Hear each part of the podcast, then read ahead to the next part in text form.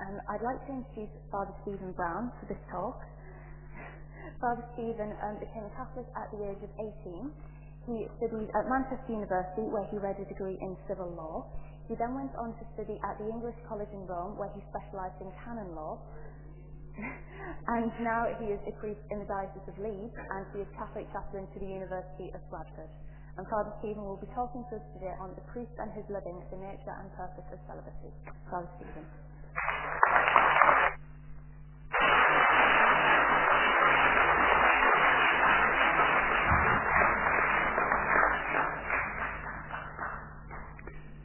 No one is more surprised than I to be standing here uh, giving a talk. Uh, it probably looks eccentric to be giving a talk in an overcoat, but I'm cold. Fathers Douglas, Vickers, and Riley given three most excellent talks. Um, they have, the rascals, uh, forwarded a load of issues and questions to this final day. Father William Massey.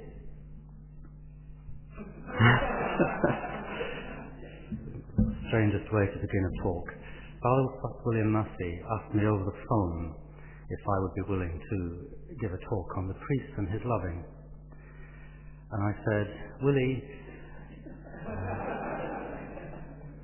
wouldn't it be better coming from an older priest? And he croaked and wheezed back, Stephen, we are the old ones now. At least he said we. Sixteen years ago, at his diaconate ordination, a youngish seminarian made his promise of celibacy, along with William Massey actually. Did he know what he was doing? Well, he could not have known all the ramifications, just as people getting married don't know exactly how it's all going to pan out after the wedding. But he had sensed Christ's call to the priesthood. He knew celibacy was integral to that vocation. Therefore, it was his will to embrace it wholeheartedly because he wanted to imitate Jesus Christ. That was me, the youngish seminarian.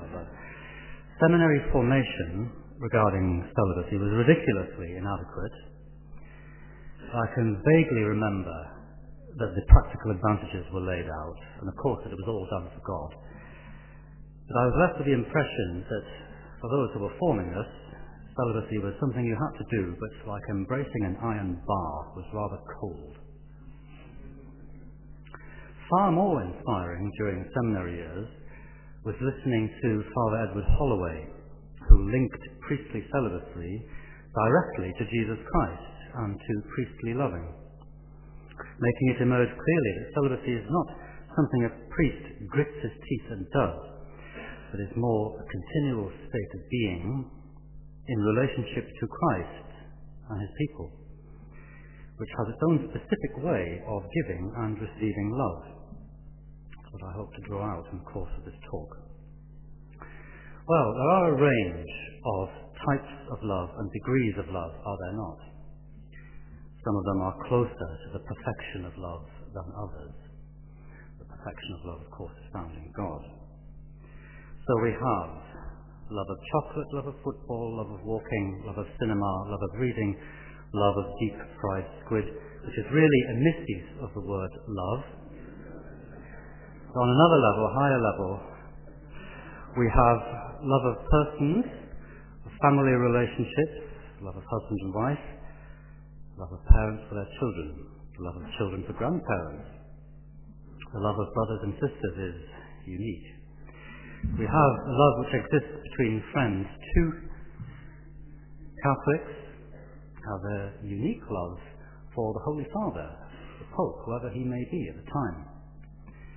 There is our love for God's church, including its heavenly members, Our Lady and Mother, and the other saints. Overarching them all there is or should be in a human being the love of God. All distinct types of loving or degrees of love, though all with their origin in God, just as we can say there are distinct persons who yet belong to the same family.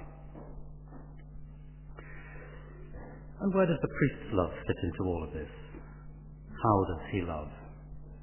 Is a priest's love also unique, or does he somehow have to manage to get along loving like an uncle would love his nephews and nieces?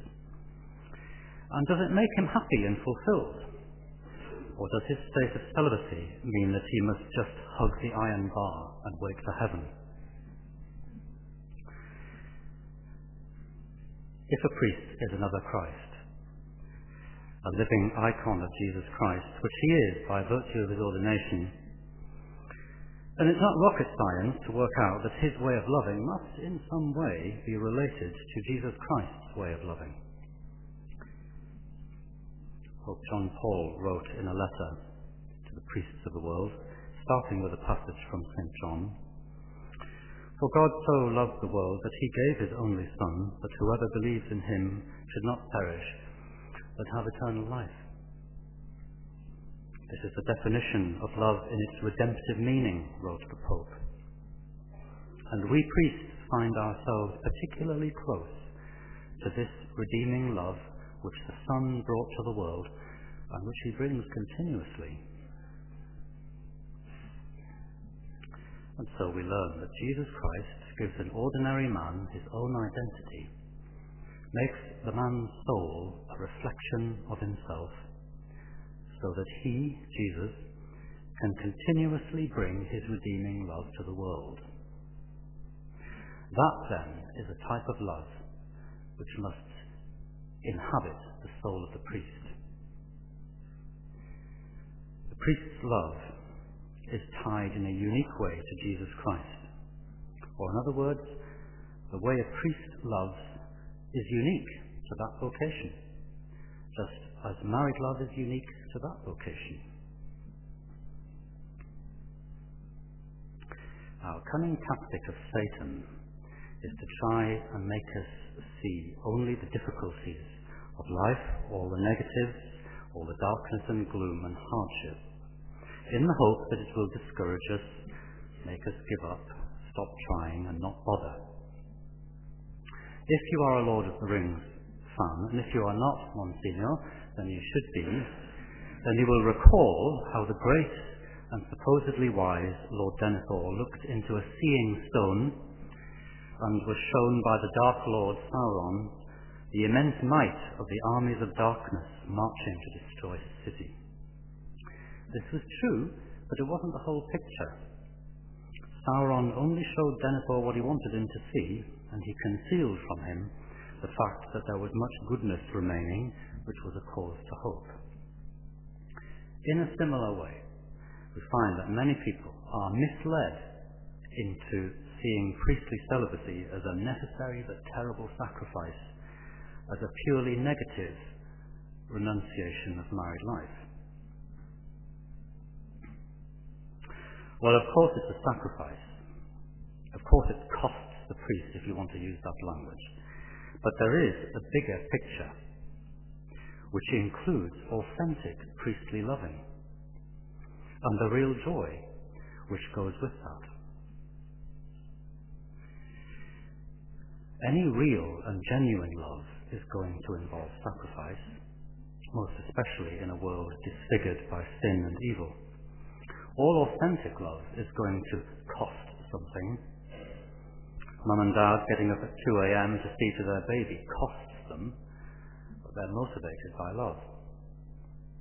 One friend foregoing a night out with a group so that they can help another friend with a boring assignment costs them, but if there is genuine love there, they do it, and it makes them happy to do it, even enriches them. The point is that where there is genuine loving, there will always be parallel joy and there will be fulfillment, since authentic love binds a person to God. So if it is Christ's own redeeming love which must inhabit the soul of the priest, does it make a difference whether the priest is married or not? It matters. It is true that a priest represents Christ, but even more than that, Prince Charles can represent the Queen at certain events that she can't attend, but his identity is not that of Elizabeth II. He can only ever be Charles. But it's different with the priest. He mirrors Jesus Christ. He mirrors him. And that's a much deeper identification. Therefore, all that Jesus Christ is for us is reflected there in the soul of the priest. Father Holloway wrote that if the priesthood is to be lived with greatness of soul, then it matters whether a priest is celibate or not.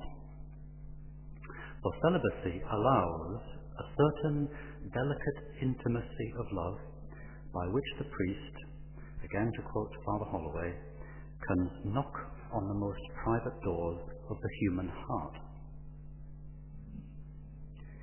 That is what Christ did as our Lord and God. With the love of the Good Shepherd, he gently probed people's hearts and souls in order to draw them to himself or free them from what held them captive. He asked people for faith, told them clearly where they were wrong. He invited to a deeper, closer relationship with himself. The priest can and should do the same on behalf of Christ. Challenge and ask questions of people which, if anybody else asked them, would probably be told to mind their own business. The priest can go up to a person and say, for example, Hello, I've noticed you coming to Mass here for a number of weeks, but you never come to communion. Are you a Catholic? You are. And is there some reason stopping you from receiving the Lord? And he may discover, as I have done, that the person is a divorced Catholic who mistakenly had believed for years that that alone prevented them from receiving communion. After explaining only if they had remarried would it prevent them, they went to confession and were restored to full communion with the church. People can ask the priest for teaching and guidance regarding the most intimate areas of their lives that nobody else will ever know about. They can tell him of their most private relationship with Christ in spiritual direction, matters never to be brought to the public forum, as there is nothing more intimate than an individual's relationship with God. The priest can ask a boy out of the blue, even on a first meeting, if he is considered a vocation to the priesthood. As a seminary rector, the priest could say in a fatherly way to a student, and which is seared into the memory of Father Louis Rouchilot, Here, I love you like a son, but you're a lazy bugger.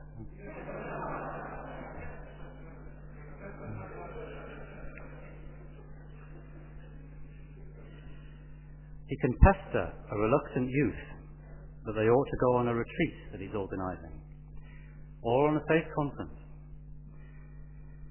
I'm pretty sure all the priests here can testify to many cases of finally getting someone to agree to come on something like this, dragged into the minibus, kicking and screaming, and then at the end of the event to be told, Thanks, Father, I really enjoyed that. I do wish I could show you visually what effect such a reaction has on the priest. Outwardly, he may look measured, mildly pleased. Inside, I promise you, it's all 41 gun salutes, balloons, and party poppers. and and a loving interior glance to and from the Lord.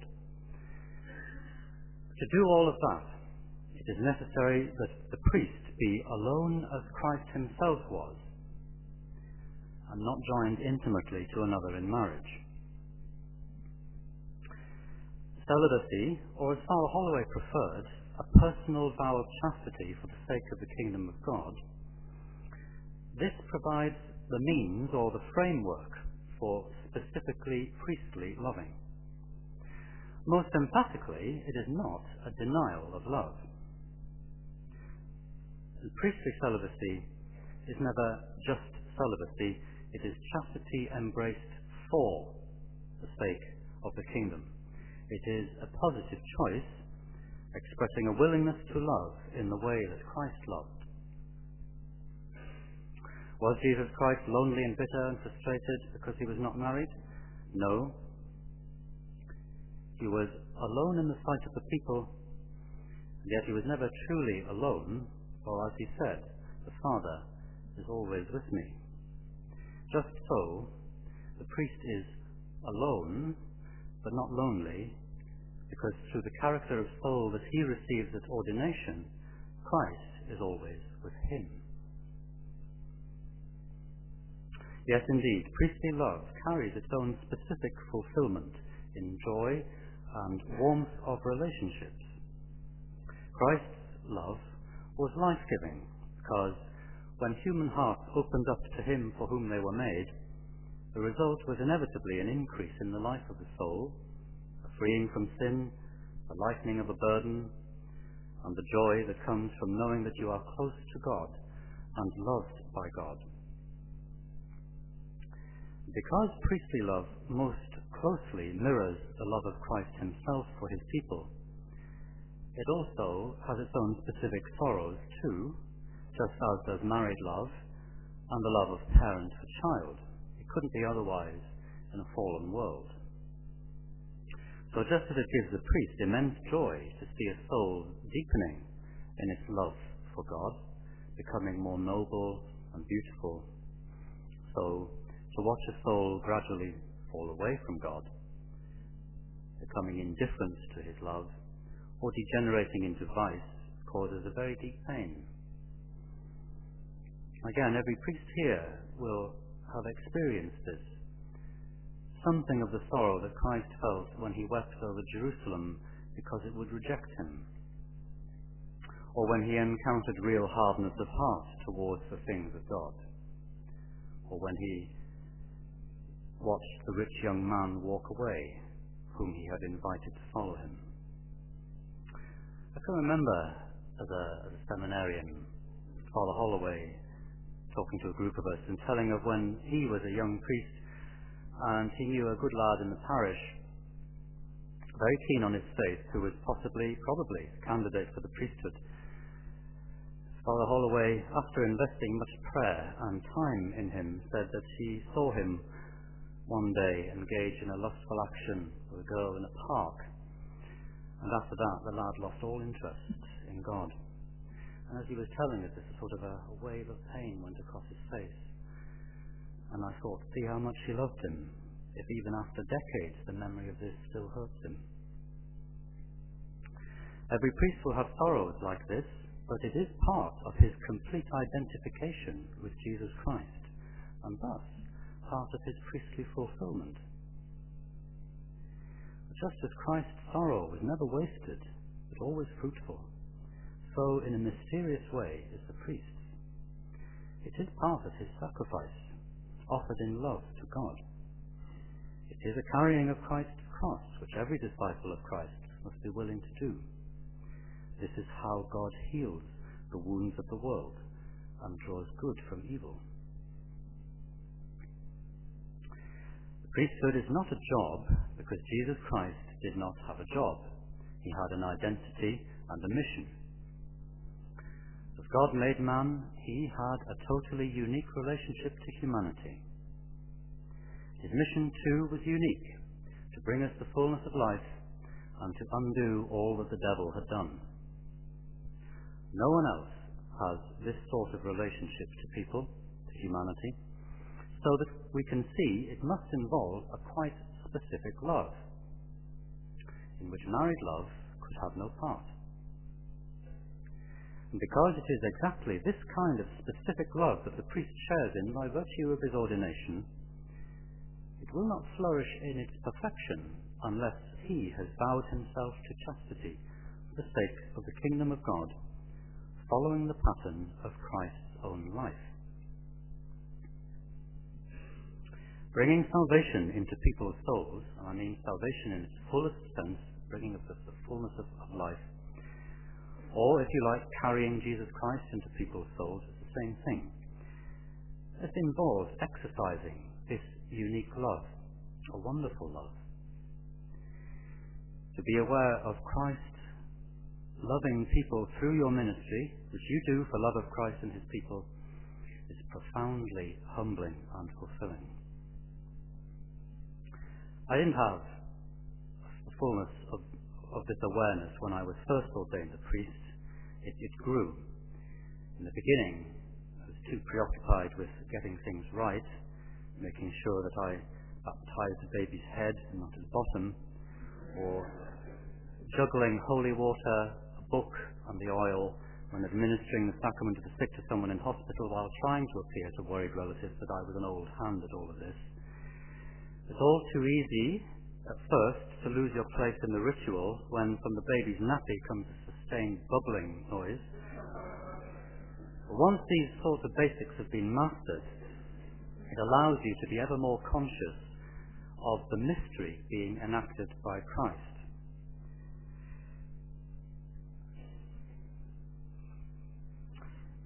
At a baptism, and you can tell baptisms have obviously been my nemesis now, you could find yourself wondering, for example, what an angel's eye view of the event would be like. For in some way, the angel would see Christ himself doing the baptism. As in every sacrament, it is Christ who acts. Or in confession, an angel would see Christ sitting there, hand raised, and saying to a penitent, I absolve you from your sins and at Mass it would be Jesus Christ visible at the altar, saying the words of consecration, offering himself on our behalf, and giving himself as heavenly food. At such times, it is as if I, the priest's servant, step aside to let Christ the Lord act. I know that's not entirely accurate because nothing would happen if I wasn't there. But I think too that when he has acted, Christ looks at me in gratitude for allowing him to use me to minister to his people. An awesome thought. People who are raised as Catholics from birth will eventually have to ratify the act of faith that their parents and godparents made on their behalf at their baptism. In other words, there comes a point when you must consciously and personally embrace Jesus Christ and the Catholic faith if you are going to make any spiritual progress. So then, you will not be a Catholic, you don't go to Mass just because your parents do, but because it is your free will to do so. You have chosen to say yes to Jesus Christ, you want to follow him. Similarly, with priestly celibacy, Indeed, Father Holloway made a distinction between celibacy and chastity under vow. Celibacy, he said, is the only right and pure state of life for all the unmarried. Put another way, the unmarried are morally obliged to be celibate. That doesn't just mean no sex, it means there can be no deliberate sexual arousal, because that sort of act can only accompany sexual intercourse, and sexual intercourse is reserved to husband and wife in the bond of marriage. That is celibacy. But chastity under vow is when a person consciously and personally dedicates all the powers of body and soul to God for the sake of his kingdom. It is a positive consecration to God, not merely a negative promise not to marry. So do you see how this is now operating on an entirely higher and different level? After Christ gave the disciples his teaching on marriage and how divorce was not intended by God, the startled disciples remark, If that is how things are between husband and wife, it's advisable not to marry. Perhaps they've made no allowance for the power of God's grace to help people to live marriage as God intended it to be lived. At any rate, the Lord replied to them, It is not everyone who can accept what I said, but only those to whom it is granted. There are eunuchs born that way from their mother's womb, there are eunuchs made so by men, and there are eunuchs who have made themselves that way for the sake of the kingdom of heaven. Let anyone accept this who can. a dictionary definition of a eunuch wasn't particularly helpful. Um, in the ancient world, a eunuch was a royal servant, usually castrated, entrusted with the care of the king's wives. Jesus here speaks metaphorically. Those who have made themselves eunuchs are those who voluntarily embrace chastity in imitation of Jesus and for service in his kingdom. Christ himself made and makes this very invitation to enter into a higher relationship of love towards himself and his people. And this is the basis on which the church seeks out her priests. Chastity under vow is indeed a sign that sex is not love, and that love, of its very nature, transcends sexuality and the erotic function and pleasure. Chastity under vow is that type of human love which reaches its perfection independently of sex. Again, chastity under vow is that type of human love which reaches its perfection independently of sex. And this indeed is the basis on which Christ recommends it, not just for its sign value, but because in itself it is the path to the highest human love. Fathers of the church, the great writers and commentators on the faith of the first millennium, they spoke of chastity under vow as reverencing the flesh of Christ. There are two things to draw out of that idea. First, chastity is total consecration in the image of Christ, the bridegroom, who is wedded to mankind and to the church as his bride. Chastity is the manifestation of the priestly and kingly love of Christ for all flesh, especially those who belong to him. His self-giving is complete, or as we would say with regard to Christ our Lord in Holy Communion, it is the whole Christ, body and blood, soul and divinity. Total consecration. In addition to this, there is another interesting insight. The role of chastity as the healing or remedying in our own mortal flesh of the wound of concupiscence. In other words, in fallen man, wounded and damaged by sin, who experiences many disordered desires in his heart and in the domain of sex, chastity can take on a healing role. It is a way of loving in which nature works through grace to restore the love in human relationships to God's original intention. It was the original intention of God that every human pleasure, including sex, should be governed by the soul, which in turn was meant to be in peace and communion with God. All of that was thrown into disorder by humanity's original sin. Our love arises within the soul, not the body. It was always meant to be ruled by the peace of God's presence within us. Therefore, it is love that must rule sex. Sex should never rule love in any relationship. It is in a life of chastity under vow that that law, that love must rule sex, is made strikingly visible. In its faithful living, we reverence the holy flesh of Christ, through which his perfect love was expressed, and we work to heal the disorder in the soul and body of man. There is a very widespread belief that there is no greater expression of love between human beings than having sexual intercourse. It is an extremely narrow vision of love. In its purely biological meaning, sex is for the generation of a family to bring new human beings into existence, precious in the sight of God, and called by Him to share His life.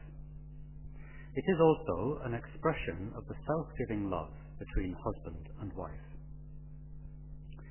However, we are all created as sexual beings, and sex or sexuality also has a much wider sense in which the love held within the soul is expressed through our sexuality in warmth, affection, and tenderness without an erotic element, and done so in an, appro- in an appropriate way depending on the persons involved.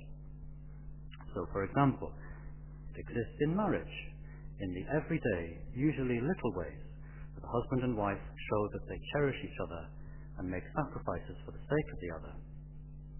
Having sex isn't the only way they express love.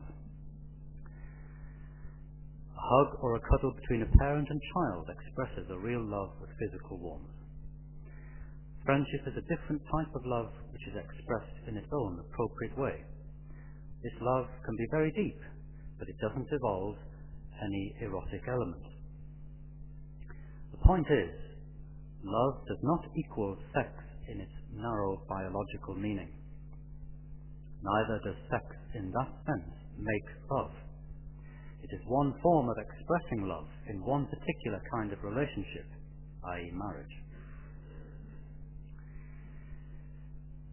You do get the feeling sometimes that there is a sort of general society-wide assumption that every gesture of friendship or affection must inevitably lead to jumping into bed together, and that everybody is on this same road. No doubt films and TV contribute to this mistake. How often have you watched a scene um, on the television where you have two people meet, say, in the street, and, and after a few pleasantries of hi, hiya, the next scene is of them thrashing around in bed. No, there are different types of love, and they all have their own proper way of being manifested through our sexuality, which gives joy to the ones who receive it and fulfillment to the one giving it. What does this mean for the priest and his unique way of loving? It means that he has voluntarily renounced sex in the narrower sense, the way of expressing love and creating family as is proper to marriage. But he is not, therefore, deprived of love or unable to love in an appropriately deep, warm, or affectionate way. Can be sensed physically because of the unity between body and soul, and expressed too, always according to the truth of God, and with an honest prudence in the light of His grace. We all have to be aware that we live with a fallen nature, and that our bodies can be the victims of disordered desires. The Lord promised that those who've left everything to follow Him will be repaid a hundredfold in this life and inherit eternal life. He is quite capable of fulfilling what he has promised. While giving up a wife and family of his own, the priest does indeed receive a hundredfold in terms of love. I would say that he shares in the love that people have for God, which is a love beyond all others. There's nothing else like it on the planet. For the type of relationship which it creates between priest and people is precisely a Christ relationship.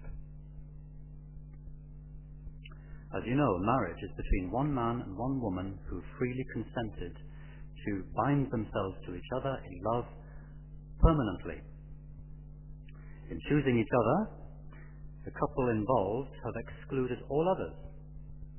Their love is necessarily possessive in a good sense because they are now fused into each other. This self-giving, the one for the other, holding nothing back, seeking the good of the other, and in doing so finding their own happiness, this is their path to holiness. Their love is the love of two equals. The love of the priest for his people is different, because it is fused into the love which Christ bears towards his people. It is wide ranging and it carries a personal authority which comes from God. This kind of love sees what is good and true and of God in others, and it wants to build that up, to take it further and deeper into the life of God, and even challenge people to relinquish what may be spiritually harmful to them. It is not a love between equals, as married love is, it necessarily has an element of leadership in it precisely because it is a Christ relationship. The priest cannot be possessed in love by any one human person. His specific love is directed towards cherishing the interior life of individual souls, to the further deepening and refining of their personalities in the knowledge and love of God. That sort of relationship, that unique way of loving people, does not fit easily with the sharing of life, of bed, and of mutual equality and intimacy which is married life. It is obviously possible for a married man to be a Catholic priest too. The Church has allowed it in certain cases. But I don't believe that the unique type of loving which is priestly loving can be lived to its perfection if the priest's heart is being pulled in two ways. Towards all that is expected of him by Christ and his people, and towards his wife and family, who have every right to expect a total commitment to them from husband and dad. St. Paul wrote very clearly on this potential problem in his first letter to the Corinthians. It's not hard to see what tensions might be generated. Priests, married priests may very well form deep spiritual friendships with others, including women and young people, people who may be more advanced in the spiritual life than his wife or children. How is she, the wife, or the priest's children going to react, seeing all of this, entirely innocent and pure though it may be? But the priest couldn't refuse to develop such friendships for the sake of his natural family, because the nature of his priesthood requires that he be open to minister Christ's love and form the souls of whoever Christ chooses to send to him, and indeed whenever he sends them.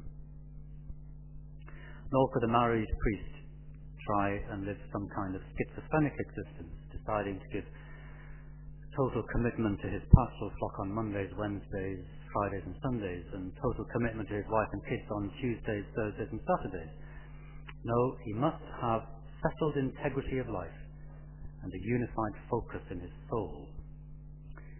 The two loves, married and priestly, are mutually exclusive. They each have their own essential roles to play in the plan of God, and indeed within that plan they are mutually complementary. God's kingdom needs both in order to grow. The vocation of priesthood then does not stand without the vocation of marriage. A man is taken from among the people of God, transformed into a living icon of Christ, and given back to the people in this new relationship. He is then called to carry Jesus Christ into their lives, so that people may come into contact with the one in whom they were designed to live. Through his preaching, teaching, and especially the sacraments, husbands and wives receive from God the life that they need to live out their vocation and go deeper into it. And parents don't simply beget children, they must also see to their formation in love and truth and knowledge of God. Through the priest, Christ takes and perfects what parents have begun. Without loving their parents any the less, children may open their soul to the priest simply because of the Christ relationship that exists between them. Same applies as children get older and their own moral and spiritual lives unfold, and the first stirrings of vocation are perhaps sensed. In this relationship of trust, the priest may speak the words and the love of Christ, and leave the person in question free to respond to Christ as they will. What is absolutely required is that the priest does indeed speak for Christ and reflect the love of Christ. And living thus, the priest finds his own deep fulfillment and path to holiness.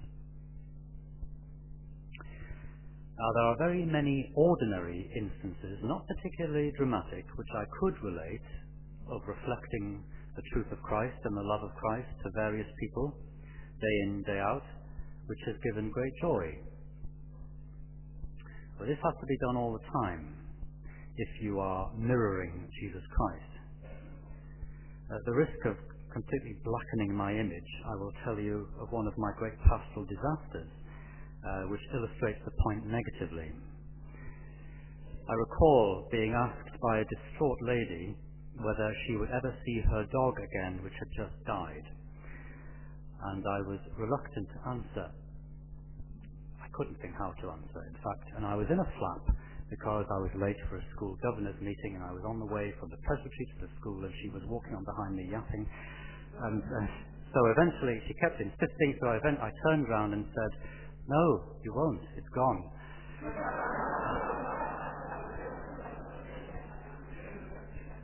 Why are you laughing? but she didn't take that too well. And uh, so a disaster. Christ would not have responded thus.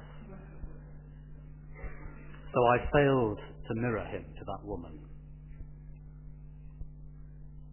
Moses once got so impatient and frustrated with the people of Israel that when God commanded him to order verbally a rock to produce water for them to drink, Moses struck it twice with a branch, and the water flowed out as God wished. No big deal, you might think, but it was in God's eyes. He said to Moses, Because you did not display my holiness in the sight of the sons of Israel, you will not enter the promised land. Moses had allowed his own very human impatience to override his obligation to reflect God to the people and God is never petulant, huffy, or impatient. The priest is another Christ in his soul. He must also reflect this in his psychological and personal relationship with God's people, or there is a danger of becoming a religious bureaucrat or policeman. A Catholic priest is not a guru. He is not to be approached and asked so what's your take on God, life, and the universe? Or what do you believe about euthanasia? The priest is approached because he is the messenger of the Lord of hosts, and men seek instruction from his lips on the mysteries that Christ has revealed.